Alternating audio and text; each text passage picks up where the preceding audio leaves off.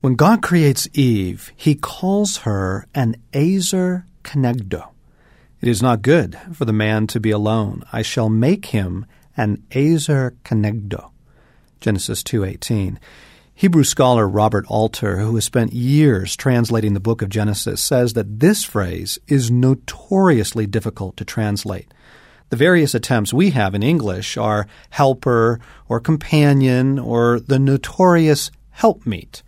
Why are these translations so incredibly wimpy, boring, flat, disappointing? What is a helpmeet, anyway? What little girl dances through the house singing, One day I shall be a helpmeet? Companion? A dog can be a companion. Helper? Sounds like hamburger helper.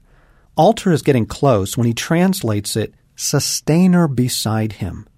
The word Ezer is used only 20 other places in the entire Old Testament, and in every other instance, the person being described is God when you need him to come through for you desperately.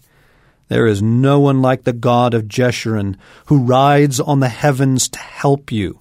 Blessed are you, O Israel. Who is like you, a people saved by the Lord? He is your shield and helper, and your glorious sword. Deuteronomy 33, 26 and 29.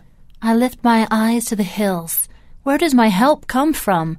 My help comes from the Lord, the maker of heaven and earth. Psalm 121, 1 and 2. May the Lord answer you when you are in distress. May the name of the God of Jacob protect you. May he send you help. Psalm 20, 1 and 2. We wait in hope for the Lord. He is our help and our shield. Psalm 33:20. O house of Israel, trust in the Lord. He is their help and shield. O house of Aaron, trust in the Lord. He is their help and shield. You who fear him, trust in the Lord. He is their help and shield. Psalm 115, verses 9 through 11. Most of the context of these verses are life and death, by the way, and God is your only hope, your Ezer. If he is not there beside you, you are dead. A better translation, therefore, of Ezer would be lifesaver.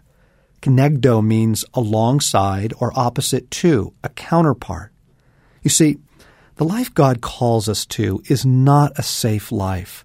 Ask Joseph, Abraham, Moses, Deborah, Esther. Ask any of the friends of God from the Old Testament. Ask Mary and Lazarus. Ask Peter, James, and John. Ask Priscilla and Aquila. Ask any of the friends of God in the New Testament. God calls us to a life involving frequent risks and many dangers. Why else would we need Him to be our Ezer?